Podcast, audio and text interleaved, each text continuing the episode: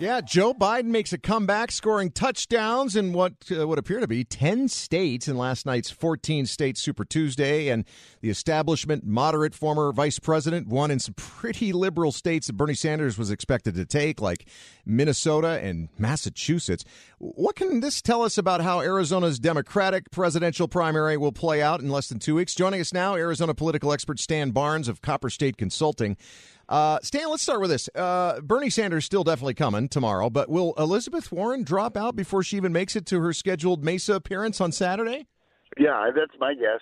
I, I if what path does she have? I think right now she's cloistered with her closest advisors and saying, you know, really, there is no path, and you made a good run, and now they're trying to figure out a face-saving exit that preserves some sort of political capital. She she now knows she's got to go back home to Massachusetts and campaign because she ran third in her own home state, which yeah. is a total embarrassment. Yeah, it really is. Now, so does she throw her weight behind Bernie Sanders? I mean, she doesn't weigh very much, but does because she's closest to him, or does she uh, hold a grudge because she doesn't really like him very much?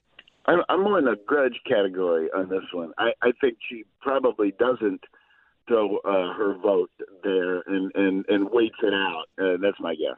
But but does Bernie still get uh, her voters, and does that help him here in Arizona?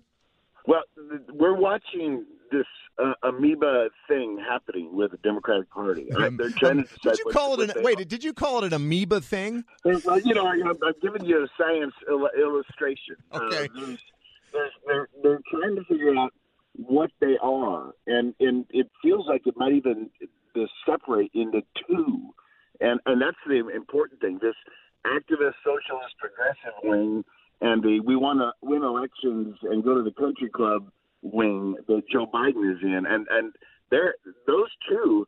I think are really going to be the only two on the stage in Arizona for the debate. I mean, it's it's going to be that kind of two man race all the way to Milwaukee. Of course, the debate here in Arizona, in Phoenix, on March 15th, two days ahead of the presidential preference primary. We're talking with Arizona political expert Stan Barnes of Copper State Consulting about what Super Tuesday last night means for us here in Arizona. Uh, uh you know, our DC insider, Alex Castellanos, who's been working in presidential politics for a long time, told us to watch Colorado and Texas maybe as some states that are similar in some ways to Arizona.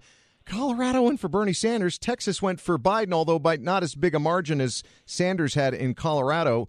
Uh, do we really take anything away from those two states, do you think? Yeah, I, I don't. I mean, th- that's a fair comparison. I mean, we're a lot more like those two than we are Massachusetts, but I don't think it's apple and apple. I, I do think when when you you plug in Mark Kelly in Arizona running for the U.S. Senate and his support for Biden, that gives you some indication of of where Arizona Democratic leadership might think it wants to be. Although I know plenty of Democrats in Arizona that are all Bernie all the time, and it's going to be really interesting to see how those two split the Democratic primary vote in Arizona. All right, Valley political expert Stan Barnes. Uh, appreciate that.